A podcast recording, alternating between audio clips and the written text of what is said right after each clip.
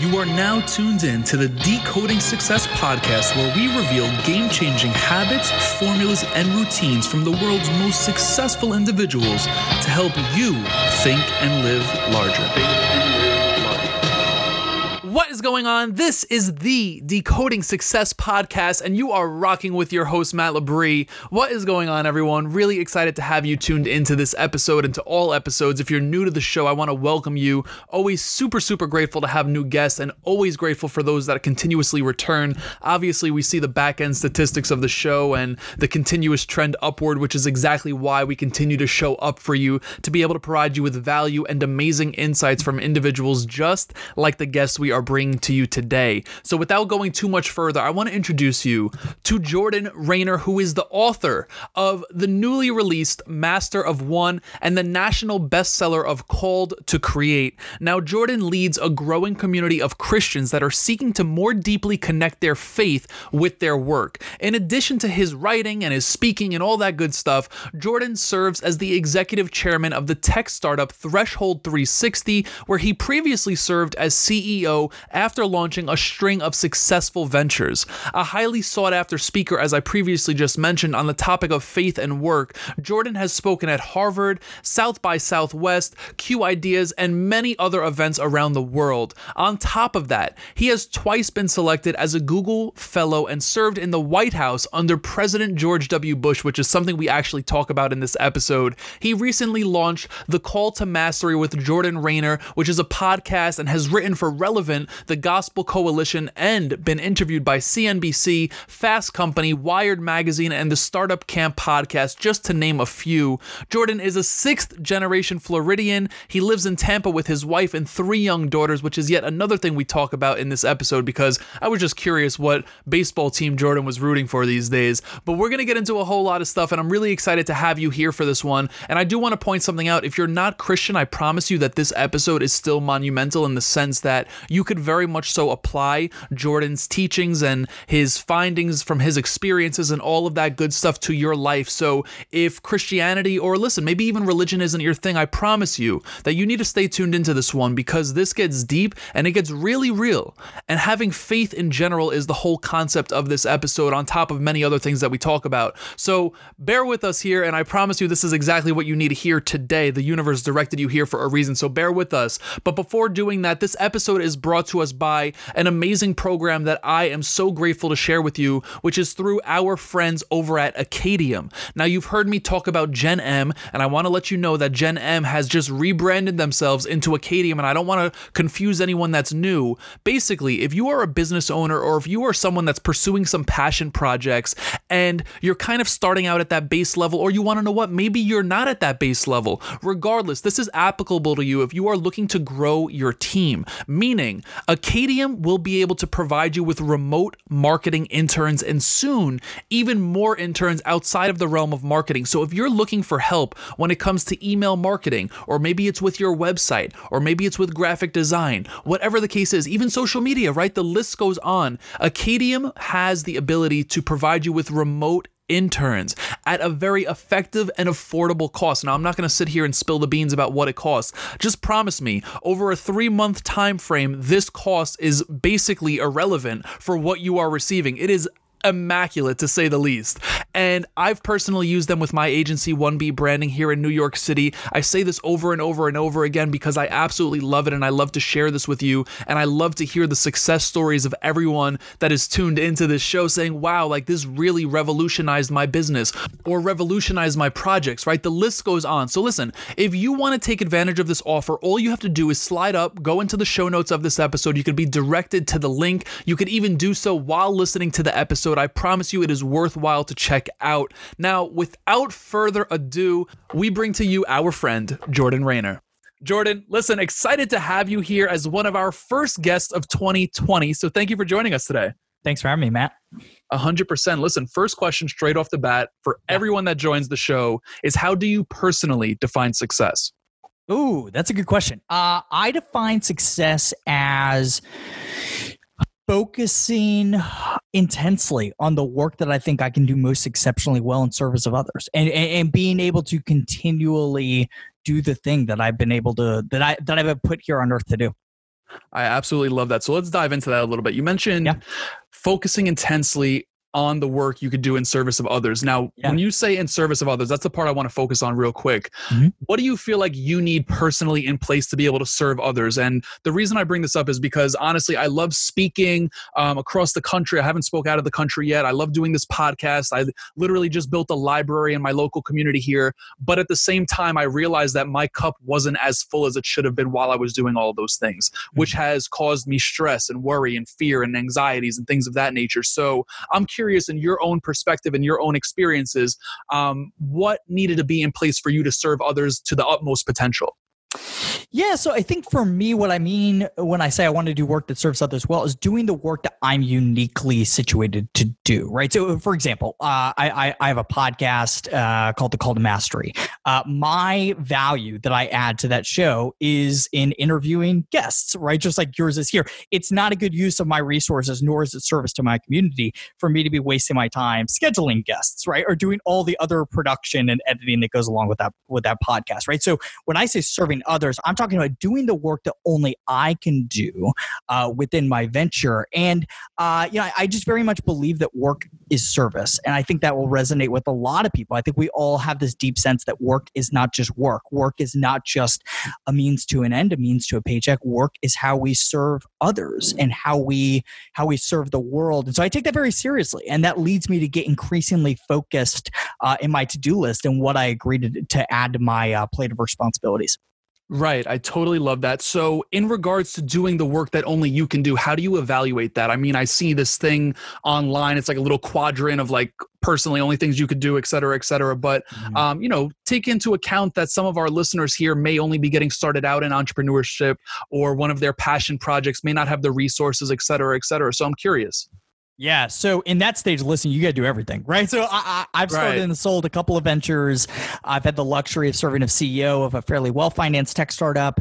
Uh, and so listen, in the early stages, you got to do everything. But in that process, right, you should be identifying the few things that you do disproportionately well uh, and or you can only ever do, right? So uh, for example, in, in a venture, you know, the, the you as C E O have got to be the one casting vision. Only you can do that. You are the leader. You're in the driver's seat of the venture. And so as the venture progresses and as it matures, you're going to be spending more and more time doing that and less and less time doing marketing or sales or whatever the job function is that's easily replicable by replicable uh, by somebody else on your team. So for me, in my current venture, I focus on casting vision for my team.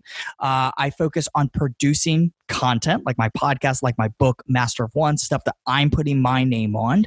Uh, and I focus on hiring. And that's kind of it. Like those are the three things that I really sink my teeth into uh, within my venture and continually shed stuff that doesn't, you know, isn't in line with those things that I feel uniquely qualified to do.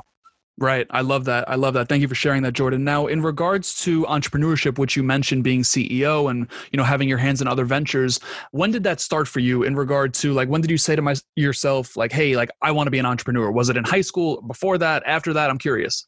Yeah, so this is pretty accidental. I, I don't even know that I understood what an entrepreneur was until uh, post-college, which which sounds absurd. But you know, looking back, I think I was always entrepreneurial, right? So when I was eight years old, I set up a baseball card shop, right, in our neighborhood. And I, I, I was always doing entrepreneurial things.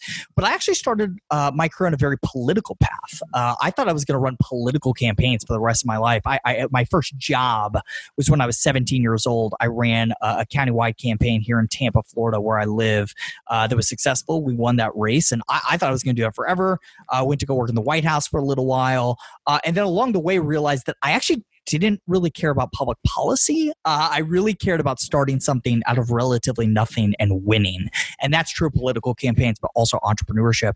Uh, but but even then, you know, I, I did a lot of experimentation in my career early on. So uh, I had a job right out of school where I was basically the entrepreneur, but I worked for somebody else. I was the C E O of this venture that somebody else was funding.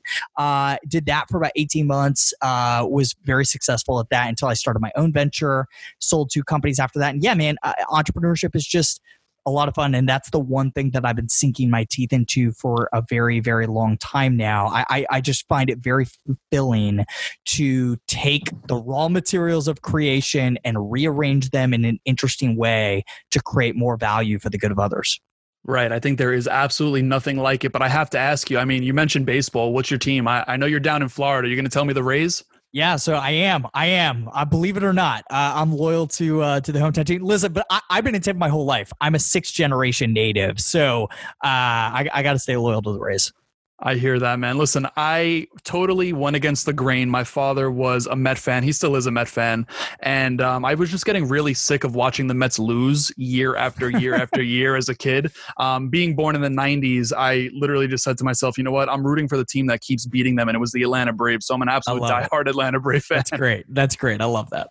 Yeah. Listen, so what was it like working in the White House? I believe you were with Bush. Yeah. Yeah, Bush forty-three. Bush forty-three. Right. Yep. So yeah, it was a pretty incredible experience. It was brutal while I was there. Uh, I mean, you're talking ninety, one hundred hour weeks, uh, pretty consistently, uh, and just getting, you know, uh, har- har- not harassed, but it, you know, my, my, my bosses worked me very hard, but it was a phenomenal experience.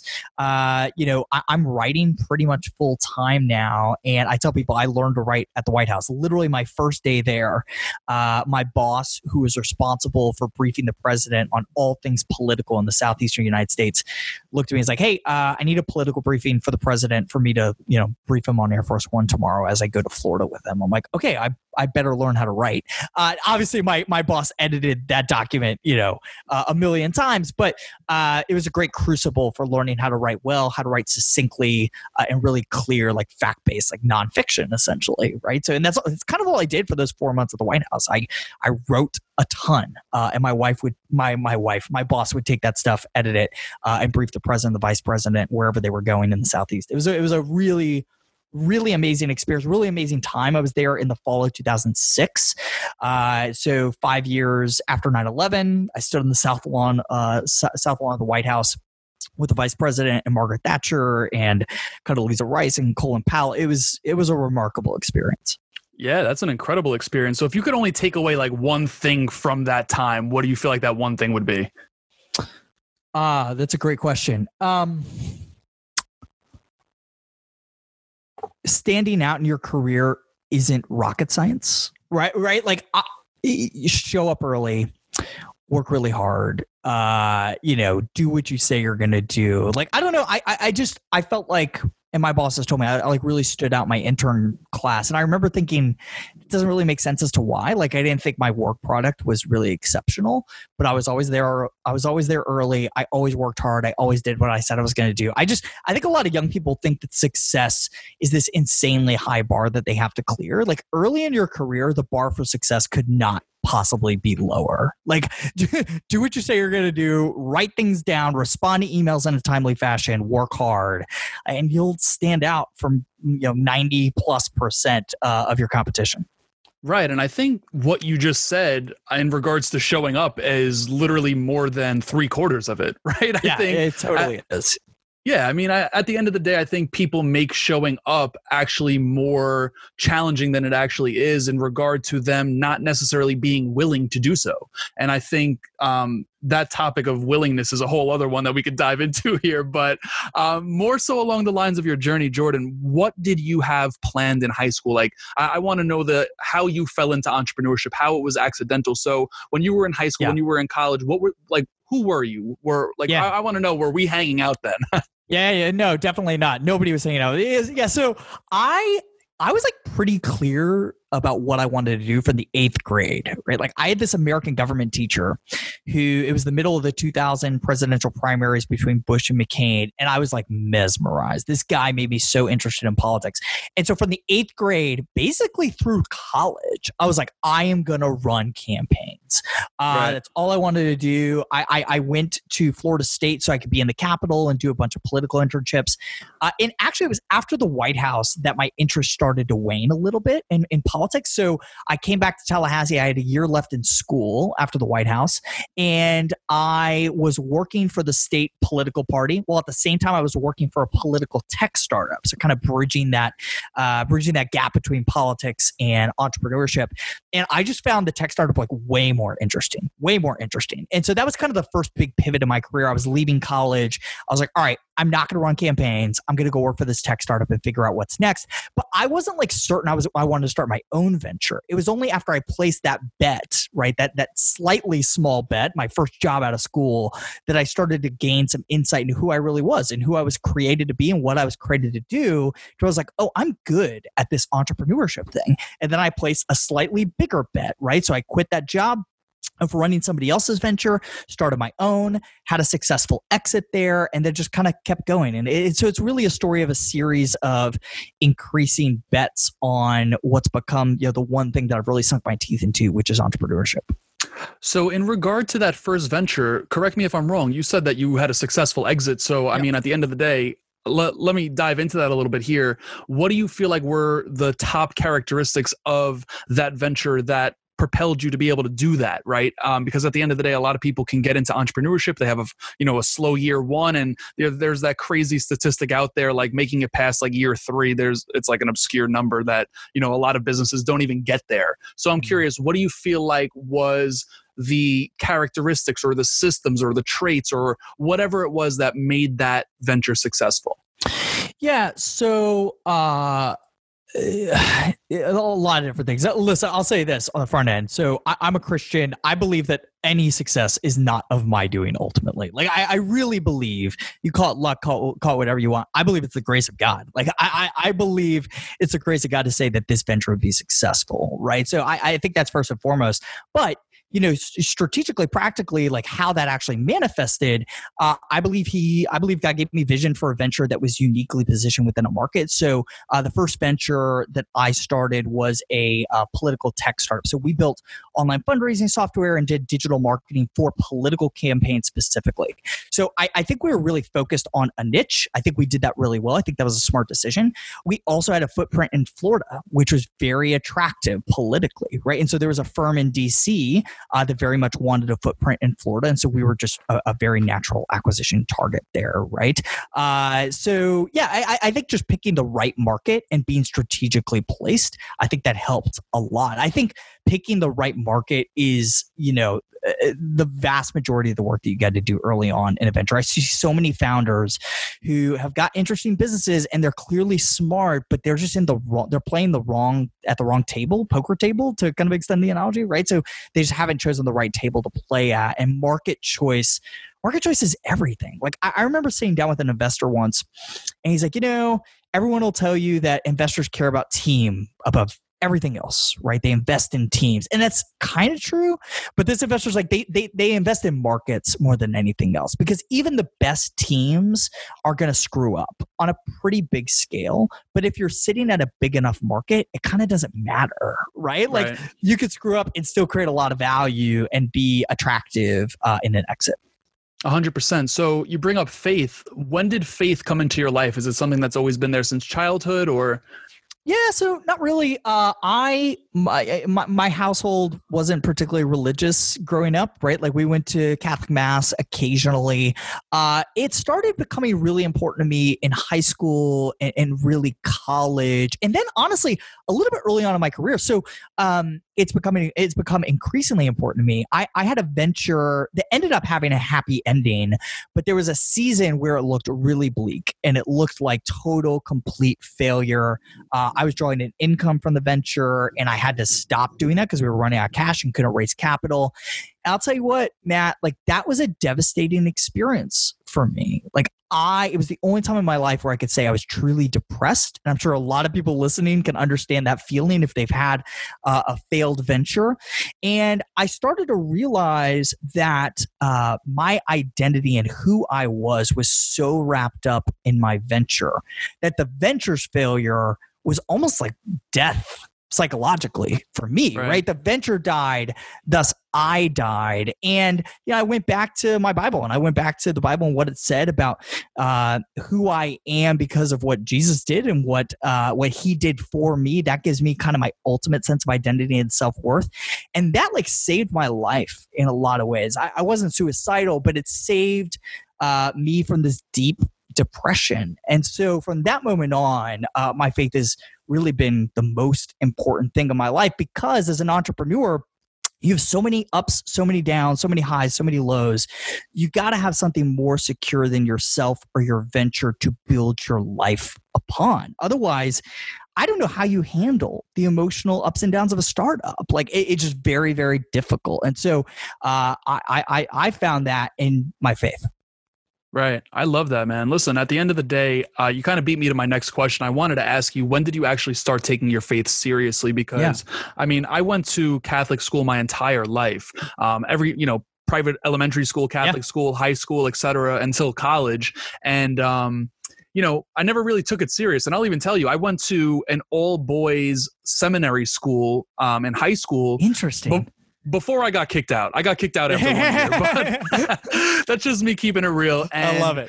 You know, I never took it serious. And uh, I always use this example. When I was a junior in high school, I was playing basketball for one of probably the top, you know, teams or high schools here in, in New York. And it's actually a nationwide ranked uh, basketball program. And everyone had tattoos on the team. And I was like, you know what? I want a tattoo. Like I'm going against what my parents are telling me to do. Like obviously breaking the law as well, because sixteen years old, you can't get a tattoo here in New York. You need to be eighteen.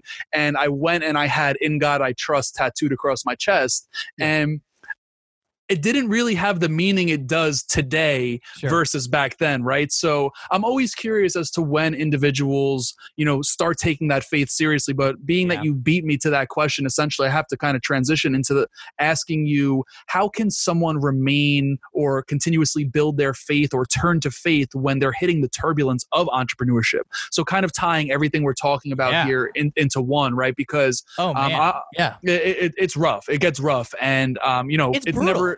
Right. I mean, right. Dep- depression is an epidemic amongst founders. I actually, I should talk about this in my first book. It's called Called to Create. It's basically a guide for entrepreneurs to navigate these waters. And, you know, again, it goes back to what I said a few minutes ago. If if you're building your sense of self-worth, who you are, your identity on you or your venture, you will never be satisfied. Ever, right? Ever, ever, ever. Because those things aren't secure, right? Ventures, no venture is secure. No person is stable and never changing. And so uh, for me...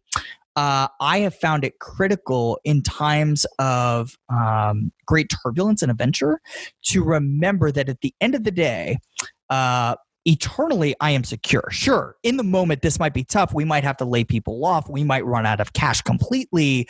But ultimately, uh, I'm okay. Like, I'm safe. I know at the end of the day, in death or life, I am good because uh, of who the Bible says I am. And man, I just, I honestly don't know how you build a venture and navigate the emotional roller coaster of a startup without something as secure as that, right? And it can't even be family because that's not even ultimately secure, right? So uh, for me, I take great rest in the fact that the Bible says uh, that Jesus loved me enough to die for me. The God of the universe died for me. That gives me worth. Uh, when when everything else is falling around me, that gives me that gives my life value. That gives me value.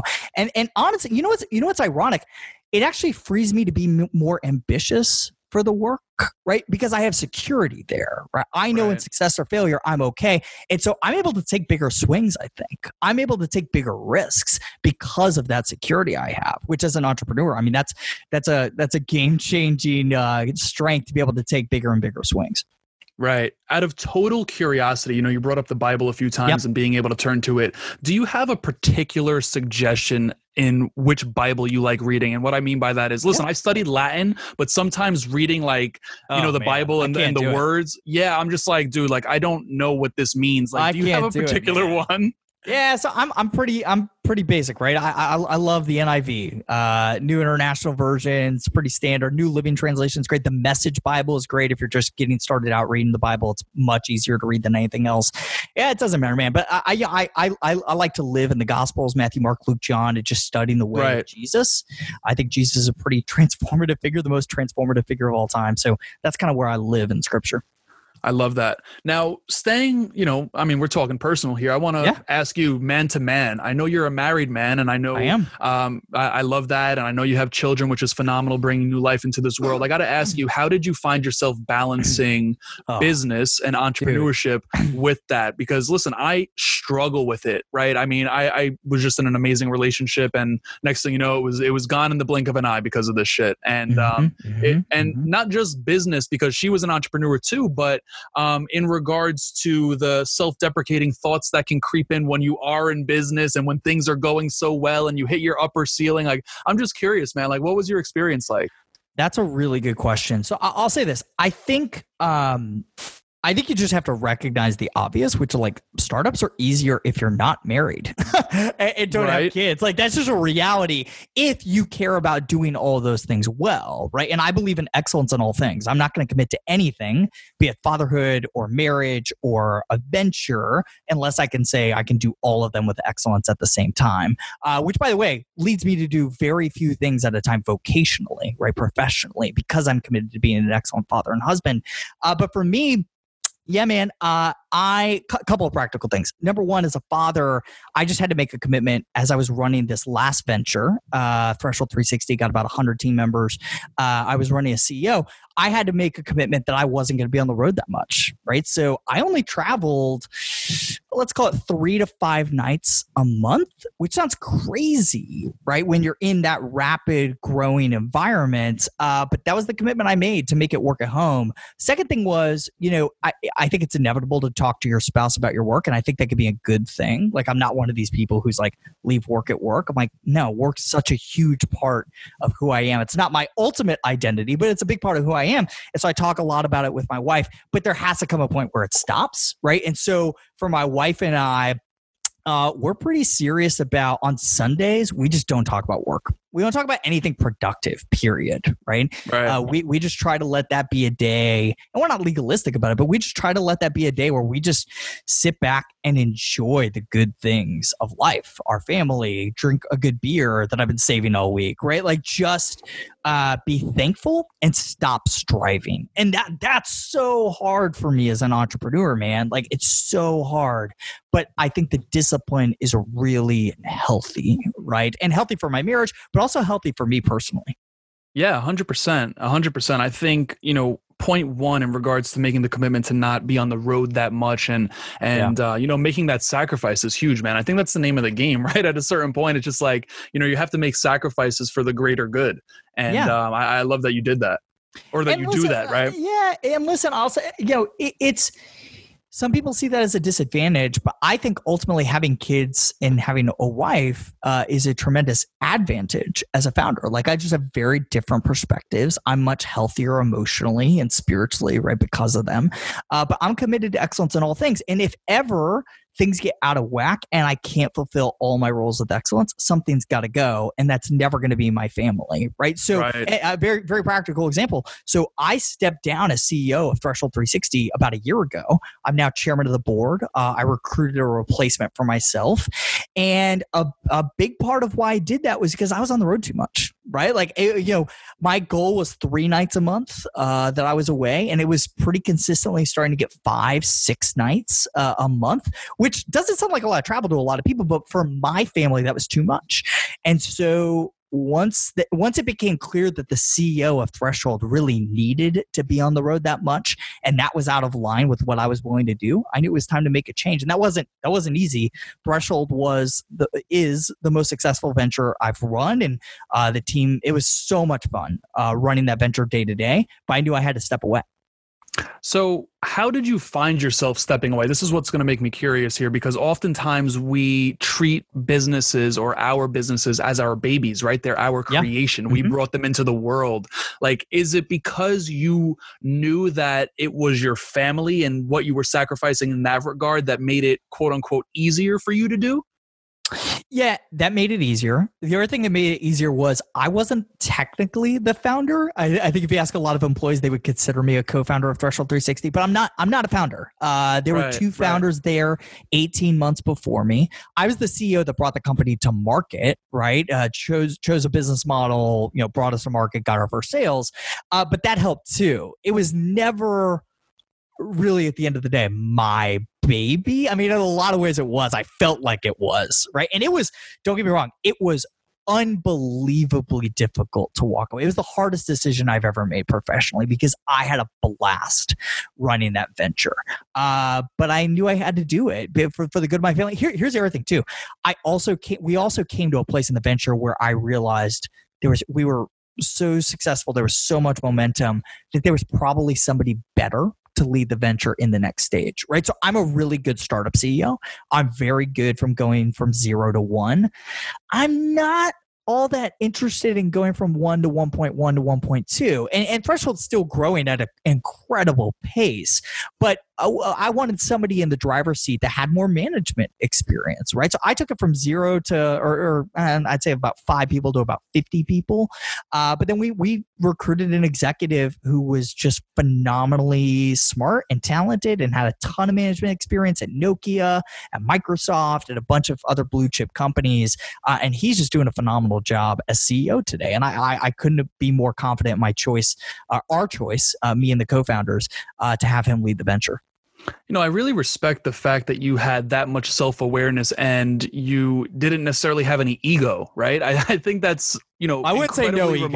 I would say no ego. I definitely have an ego. I think we all do. But here's the deal, man. I think, um, you know, oh, uh, gosh, it's so hard. The, the I think I could have done the job. I like no, and my, my board told me that when I told them I was going to step down. They're like, you can be the guy to take this thing the distance. And I think that was true, uh, but somebody else was better qualified to do it right then and needed no on-the-job training. And we talked a lot at Threshold, and we continue to talk a lot about this, about what is best for the venture. I, I, I'll give you a great example. When I was C E O, uh, my director of marketing, wicked talented guy, right? Super, super talented guy came to me and he had been there, I don't know, a year and a half, two years. It was like, hey, I no longer believe that I have the skill set that's necessary for this role. I love the venture, but I value my equity too much. I value the venture too much to say that I'm the best person to stay in that role. And that's just kind of the culture of the company. It's always been the culture of the company. And he was right. Like, and, and it pained me to admit it because he was a friend and he was a great director of marketing for the season that he was there, but he was right. And so he left on his own accord. Like he and I kind of mutually agreed that, that he should leave. And we were recruited a replacement that had the skill set that we needed for that season of the venture. But like, where does that happen? Like, I, I just don't see that a lot in startups. And so we're just very fortunate to have a culture that put the venture and the mission above everything else. Right. I mean, at the end of the day, culture is massive in, in growth and in scaling and in all that. So to be able to have that type of culture is phenomenal. I absolutely love that. Now, Jordan, let me ask you, you know, I, you mentioned your book earlier, Master of One. Yeah. I, I'm, I want to dive into this here, and I yeah, want to sure. start with the title. I would love for you to elaborate on it. Master of One, find and focus on the work you were created to do. And I'm really grateful your team sent over a copy of it. It's a, an amazing book. I'm not at the end of it yet. I'm still going through it. So I, I don't want to spoil anything, but I'm curious, you know, elaborate on that title for us. Yeah, so this is somewhat autobiographical. This is not an autobiography, but but but but a big part of my story that we've been talking about is embedded into it, right? So for the first part of my career, I was the quintessential jack of all trades, master of none, right? And and actually, you know, it's funny, we've kind of bastardized this phrase over time. Supposedly, Benjamin Franklin was the first person to utter this phrase. And what he said was, be a jack of all trades and a master of one, right? So uh, so and here's the deal, right? I have no problem being a jack of all trades, right? I think it's inevitable uh, as you experiment with a bunch of different things professionally. But I do have a really big problem with being described as a master of none. Again, I believe that work is service. I believe that work is how we help people and move the world forward. And thus, Uh, if there's nothing I can point to professionally and say I'm masterful at, that's depressing, right? Like I am not okay with that, right? So I believe that the opposite of mastery is mediocrity, and mediocrity is nothing short of a failure of loving others and loving the world. And so I found a much better strategy to be, yes, embrace being a jack or Jill of all trades, but find the one thing that you're going to go really big on, really deep on. And that doesn't necessarily mean specialization. We can get into that nuance if you want, right? But uh, yeah, it, it does mean being able to articulate what you're world class at and uh, focusing more and more of your time and energy and attention on that thing. So in the book, in Master of One, that's exactly what I'm doing. I'm helping readers find the one thing worth going big on vocationally uh, and focus on it and absolutely master it in service of others. So let me ask you, to the point of mastering one thing, do you believe that you can master more than one thing at a time? No. I think you can master more than one thing in a career. Sure. I think right. Michelangelo, Da Vinci are great examples of that. But, uh, and, and listen, I shouldn't say you can't. I think it's exceptionally rare to be able to master more than one big thing at, the, at a single time vocationally. Now, I'll caveat this by saying this. I think most people's one thing is really broad. And I talk about this in the book, right? So some people's one thing is super specific. Uh, th- this guy, Bob, who tunes my piano at my house. It, tuning pianos is the only thing Bob has done for more than thirty years. Not surprisingly, he's great at it. He doesn't even need to use the little, you know, thing that shows you what note you're hitting. Like, he's incredibly good at his craft. His one thing is super specific. But C S. Lewis, who I talk about in my book, Uh, famous author of Chronicles of Narnia, a bunch of other stuff. His one thing was super broad, right? So his one thing was teaching, uh, as as evidenced by a conversation I had with his stepson. Uh, and so he applied that one thing in a couple of different contexts, to writing fiction, to writing nonfiction, to teaching at Oxford, and as a B B C radio broadcaster. But he very much viewed all of those things as connected by this skill of teaching that he was purposefully practicing. So for me, my one thing is entrepreneurship, right? When When I was running Threshold and writing the book at the same time, I was applying that one thing to, to in two areas, which I very much believe are the same skill set. But even I came to a place uh, where I decided, for a bunch of different reasons, for family and for the sake of getting more focused on my career, to focus even more intensely on just bringing content products to market instead of software, right? And that's all I do now. That's one hundred percent of my time is focused on bringing content products to market, like my podcast, uh, like my books, et cetera.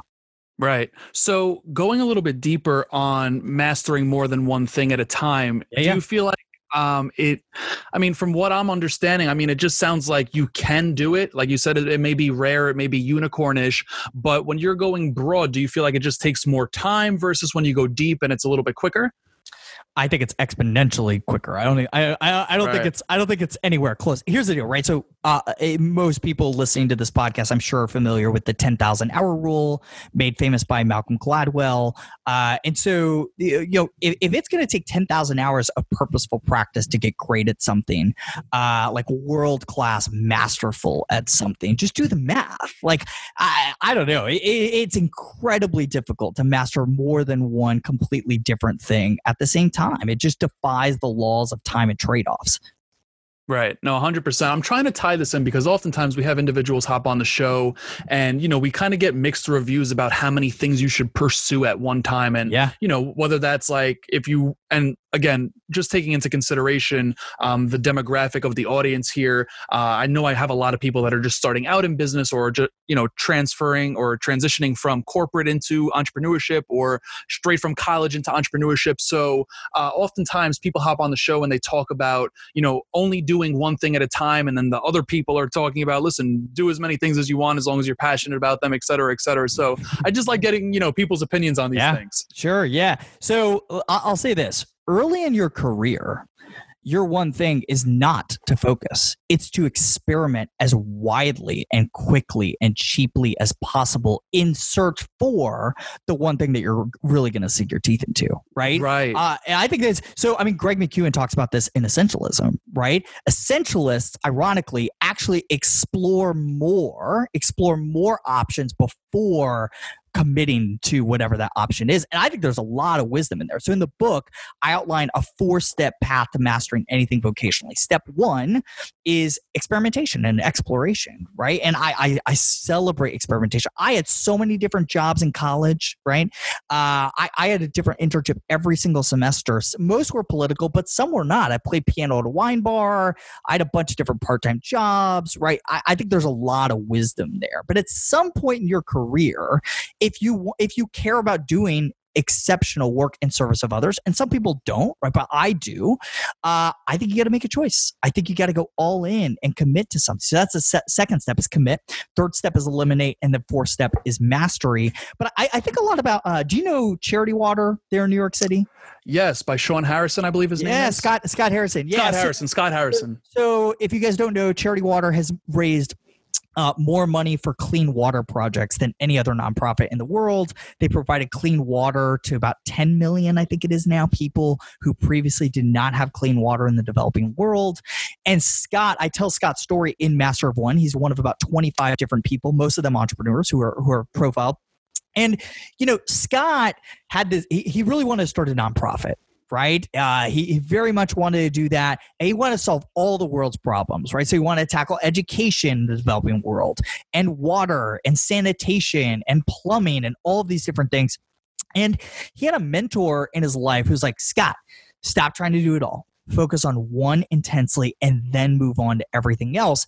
And so Scott's like, great, I'll start with water. And then in two years, we'll move on to sanitation or whatever. And guess what? We're ten years into Charity Water, however long it's been. And they're still just doing water, right? And Scott attributes this focus, this focus in on one thing, to their massive success in solving one of the greatest humanitarian problems uh, of our time, right? And so I, I just I think there's a lot, a lot, a lot of wisdom in that strategy you can glean for people in the nonprofit and the for-profit sector. A hundred percent, man. I, I appreciate you sharing that, Jordan. I got to ask you, you know, why write this book at this point in your journey? Like what, what yeah. came to you and said, it's time to write this? That's a great question. So honestly, it, it was a lot of the internal angst and struggle I had while I was, you know, uh, running Threshold. So as I was running Threshold, um, I had had another book that was released. So I had finished writing a book called Called to Create in Uh, like October twenty sixteen, right as I took over Threshold as C E O. I just finished writing the book. The book came out a year later. That's how traditional publishing works. It's crazy slow. Uh, and so once that book came out, man, it just took off, took off, uh, just kept selling and selling and selling without me doing much uh, in, in marketing the book. And so there was a lot of fruit there. There was a lot of fruit at Threshold. They, both of them were growing kind of exponentially. And I just realized like, yeah, you know what? These are both expressions of my one thing of entrepreneurship. One was bringing a software product to market. The other was bringing a content product to market.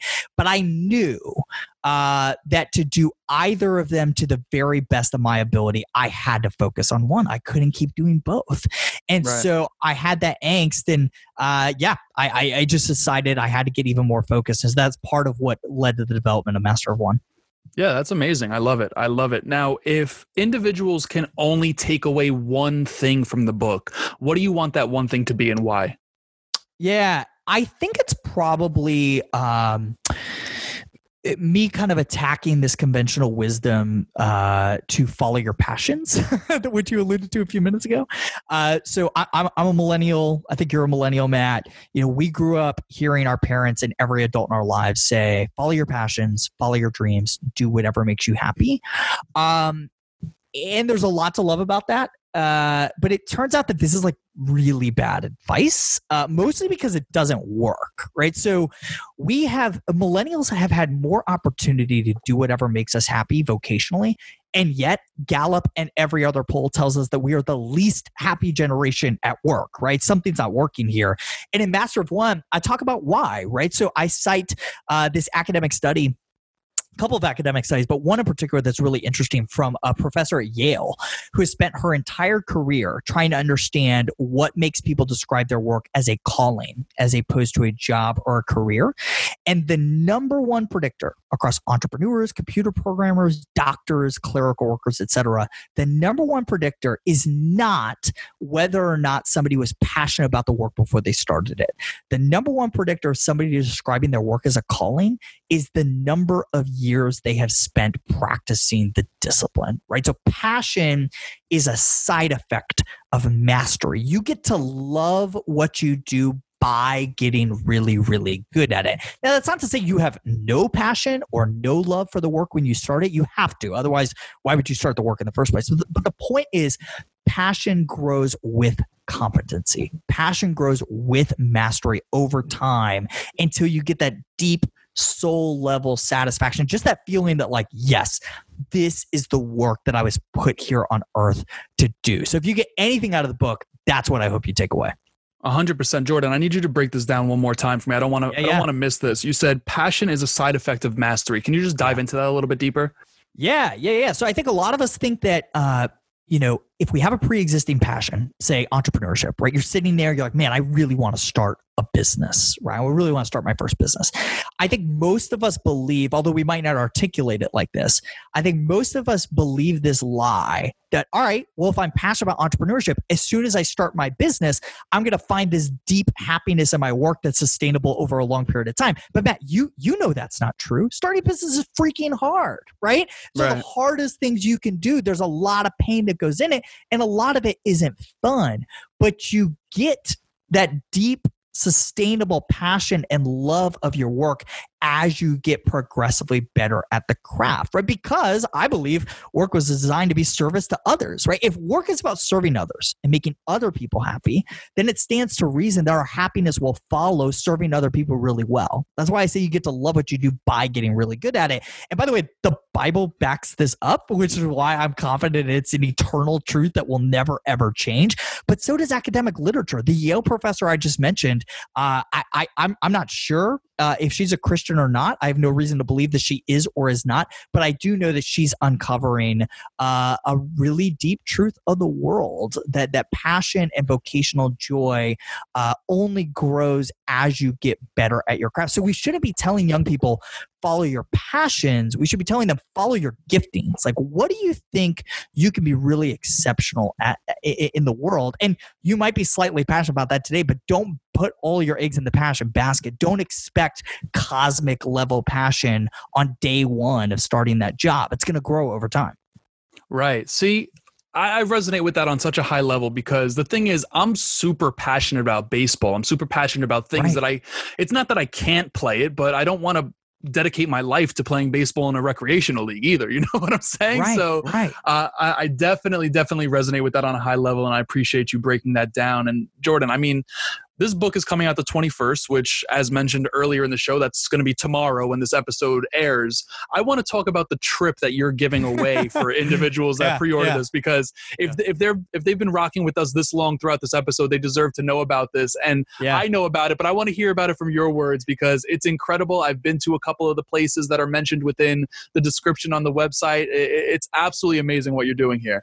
Yeah, so I think most authors' pre-order campaigns are like super lame, right? So it's like it's like pre-order my book and download a free chapter. It's like, that's the lamest thing in the world. So we go, I, I'm going totally over the top uh, to convince you to order Master of One before January twenty-seventh. That's a deadline. But if you go on Amazon, order the book, or wherever you buy books, and then go to jordan raynor dot com and tell me you ordered the book, Uh, you're going to be entered to win a trip for you and a friend uh, to go to Europe. Uh, so you're going to go on a seven-night European cruise to Italy, France, and Spain. Then I'm going to fly to Barcelona and take you to dinner. And then you're going to go on a private tour of La Sagrada Familia, which I talk about in the book. It's the world's largest church. Uh, it's been under construction for one hundred thirty-five years. It's one One of the most spectacular things I've ever seen in my life. Uh, it's still under construction, which is mind-boggling to me. But it was designed by a true master of one. It was designed by this architect uh, named Gaudi, who spent the first years of his career doing a bunch of different creative entrepreneurial projects until he caught a vision for this church. And he said, you know what? This is my one thing. I'm going all in. And he spent the last twelve years of his life only focused on that project. He died working on it. He's buried there in the church. Uh, just an incredible story. So you're going to be able to see that story in real life in Barcelona, one of my favorite cities. So yeah, step one, go on Amazon, pre-order or order. I guess the, the episode, the book's out now. Order Master of One, uh, and then head over to jordan raynor dot com to enter to win the trip. That is honestly incredible. Listen, France is my favorite country. I was there last summer. Really? And uh, I, I have French background, and yeah, yeah. Um, you know, my mother's Italian, my father's French, and I have a lot of family still in France. And I can't say I've seen any of the family, but I've definitely seen relatives all throughout the French Riviera and Paris. That's awesome. It was it was phenomenal. It was really, really phenomenal. So I just want to let people know, like, this is a trip of a lifetime, to say the least. Plus, they get to have dinner with you on top of it all. Uh, talk about putting the cherry on top. Uh, that it's is phenomenal. It's basically yeah. just an excuse for me to get to go to Barcelona. Let's be honest. Uh, yeah.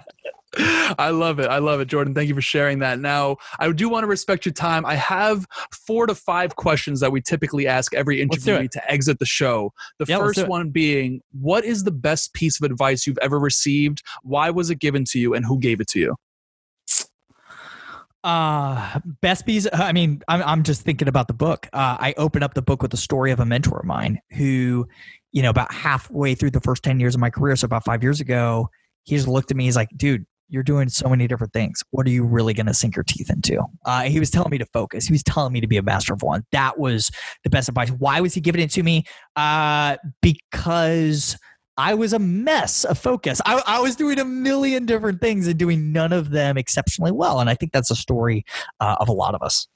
Right. one hundred percent. All right, cool. So on the flip side of that, what was a piece of advice that was given to you that you didn't want to hear at the time it was given, but proved to be true over time? That's the one, man. I hated hearing that. Right, I, right, right. I remember being really offended uh, at, at hearing that, this idea, oh, I'm not doing like everything well. And like, I need to focus. Like this idea of focus felt so, um, so limiting to me and so constraining. And over time I found there's tremendous freedom, uh, in, in, in, in focusing on the thing that gives you the most joy and brings joy to, to, to others. Like that, that's, there's a lot of freedom there. Right. So getting personal here, what is the one thing that Jordan wants to be remembered for? I want to be remembered for doing everything with excellence in service of others, be that my family, my wife, um, or those that I serve through my work. I love that. Last question for you, Jordan. If you could only give one piece of universal advice for the rest of your life, what is that one piece of advice? Find something to base your life on that is secure and never, ever changing. I love that. Listen, you, I mean, you mentioned that earlier, right? When in, in regard yeah. to the Bible, like yeah. the, the, it's all tying together here. That That's yeah. beautiful. Yeah, that's it. That's it. I can't think of anything better than that.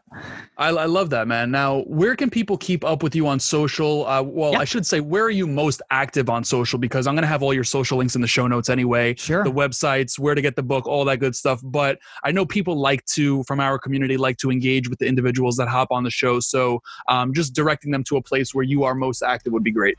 Yeah, I love that. So jordan raynor dot com is the best place. Uh, I'm pretty active on LinkedIn, pretty active uh, on Instagram, and then my podcast. I mean, we're talking to a podcast audience. I've got a, I, I, we think it's a great show. Uh, it's called The Call to Mastery. We sit down with somebody who's world-class at their craft every week. Uh, we just had the co-founder of the Ritz-Carlton. Uh, we've had people from Dave Ramsey's team. We've had uh, a world-class ballerina, professional ballerina. So people from a bunch of different vocations. Uh, we just sit down and talk about their path to mastery, their daily habits and their routines, and how their faith impacts their work. Uh, so it's a really, really fun show. I love that, man. I love that. I appreciate you hopping on here, Jordan. Really excited for everyone to check out the book and potentially win that trip to Europe. That'd be awesome. That would if, be hey, so if, awesome. One, if one of your listeners wins, you should come over. You should come over Listen, to Barcelona for the trip. Let me know who wins. I need to know. So where, where are you going to be announcing the winner? Uh, we'll be announcing the winner everywhere. So on social, on my email list. Uh, so yeah, if, if you if you follow along, I mean, obviously I'm going to notify them personally, one-on-one. Right, right, right. Uh, but we'll be announcing it to the world on Instagram and Twitter and LinkedIn and all those places. Okay, great, great. Yeah, listen, if yeah, yeah. if I know someone from the community so is fun. winning, I'll, I'll be in there too. I promise That'd you that. That'd be awesome. That'd be awesome. Matt, thank you so much for having me, buddy. I appreciate it, Jordan. Thank you again, man. And there you have it. Now, that is a conversation that I am absolutely thrilled to have had, and even more thrilled to be able to amplify it to all of you that are tuned in right now. So, Jordan, if you're tuned into this, man, shout out to you. I had an absolute blast chopping it up with you. It was an absolute pleasure. And to that point, I want to make sure that everyone is connecting with you on social. So if you are tuned into this right now, simply by scrolling up to go to the show notes of this episode, you are able to find all of Jordan's social handles. And side note of the side note, how about this? you have the opportunity to go to Europe on Jordan simply by pre-ordering his book. Like, that is an absolute no-brainer. The best part is I will be there if you win, so let's make this happen. I need someone from the Decoding Success community to win, and I'm really excited if one of you do, because now that gives me an excuse to go to Barcelona to have dinner with you and with Jordan, which is absolutely phenomenal. If you haven't been to Barcelona, some of the best paella in the world, and I will say that, like, absolutely beautiful views and things of that nature as well, but like, I'm stoked for the paella if someone wins. Totally besides the point, I want to make sure you're pre-ordering the book regardless and connecting with Jordan on social. Really had an amazing time chopping it up with him, as you could see. So what I'm going to do now is dive into three of the many points that resonated with me on a super high level, and the one that I want to start out with is the word sacrifice. Now, Jordan was alluding to and elaborating on what he had to do when I asked him from man to man what it took to be an entrepreneur and also make his relationship with his wife and his family work. You know, because at the end of the day, I'm over here twenty-seven years old and I'm hustling so much and I'm so focused on all the shit that I have to get done that it interferes with the relationships that I'm trying to build with significant others. So I really appreciate the fact that Jordan alluded to the sacrifices that he's had to make, and it made me realize that maybe I wasn't making the right sacrifices in the situation. So I really want everyone to take that into consideration. It's not necessarily about being an entrepreneur. It's more so about what do you have to sacrifice to get what you truly want in life. And sometimes we're not willing to sacrifice things, which is why we stay in the same position, right? And I think the word willing is absolutely huge. And that's a whole other topic that we'll dive into another day. But I really appreciate Jordan sharing the, the point about sacrifices. The next point I want to bring up is how Jordan mentioned passion is a side effect of mastery. Now, I'm going to tie in point two and point three together, because point three is going deep and not wide in regards to the fact that if you want to master something, it takes ten thousand hours or ten thousand repetitions. So to the point that Jordan alluded to, it's a lot easier to hit ten thousand hours or ten thousand repetitions when you're solely focusing on one One thing. If you're focusing on five, if you do the math, it's just not as quick. And hey, it, it's not. It's not as quick if you're doing five things as if you're doing one. So, uh, you know, if you're looking to develop passion, I think it really does come down to being able to master something. When you master something, you love it, right? When when you're great at something, you and you develop that over time, you love it. I mean, I alluded to it in the episode. I'm absolutely a diehard, passionate baseball player uh, or sport player in general, but I'm at a point in my life where I can't do that for a living anymore. And if even, well, maybe I'm limiting myself by saying that, so let me not go that far. But to that point, you get what I'm saying in a way, right? Like, you, you understand the reality of what I'm, you know, trying to convey here. So point one, again, is the sacrifices that we need to make to have what we want in life. And it's not about being an entrepreneur. It's not about finding a significant other. It's like, what do you want in your life? Personally, you, yes, I'm talking to you. What do you want? And what do you have to sacrifice to get it? You need to weigh those sacrifices. You need to literally, you know, sit there with a pen and pad, write it out, talk it out with someone. You have to identify what that is for you to be able to achieve it. Point two is passion is a side effect of mastery. And point three is mastery comes from going deep and not wide by being able to put in ten thousand hours or ten thousand reps into something that you are mastering. I think it's absolutely huge. And Jordan, I really appreciate you sharing all of these points. And listen, I could give a hundred more points from this episode. I had an absolute blast chopping it up here with Jordan. So again, I want to make sure that you are connecting with him on social. Make sure you are pre-ordering his book, which comes out tomorrow, to say the least. It comes out tomorrow, but you still have until the twenty-seventh, as Jordan mentioned in this episode, to get yourself into that contest to win a trip to Europe, which is freaking amazing. And I want you to win because I wanted to go. I want to go.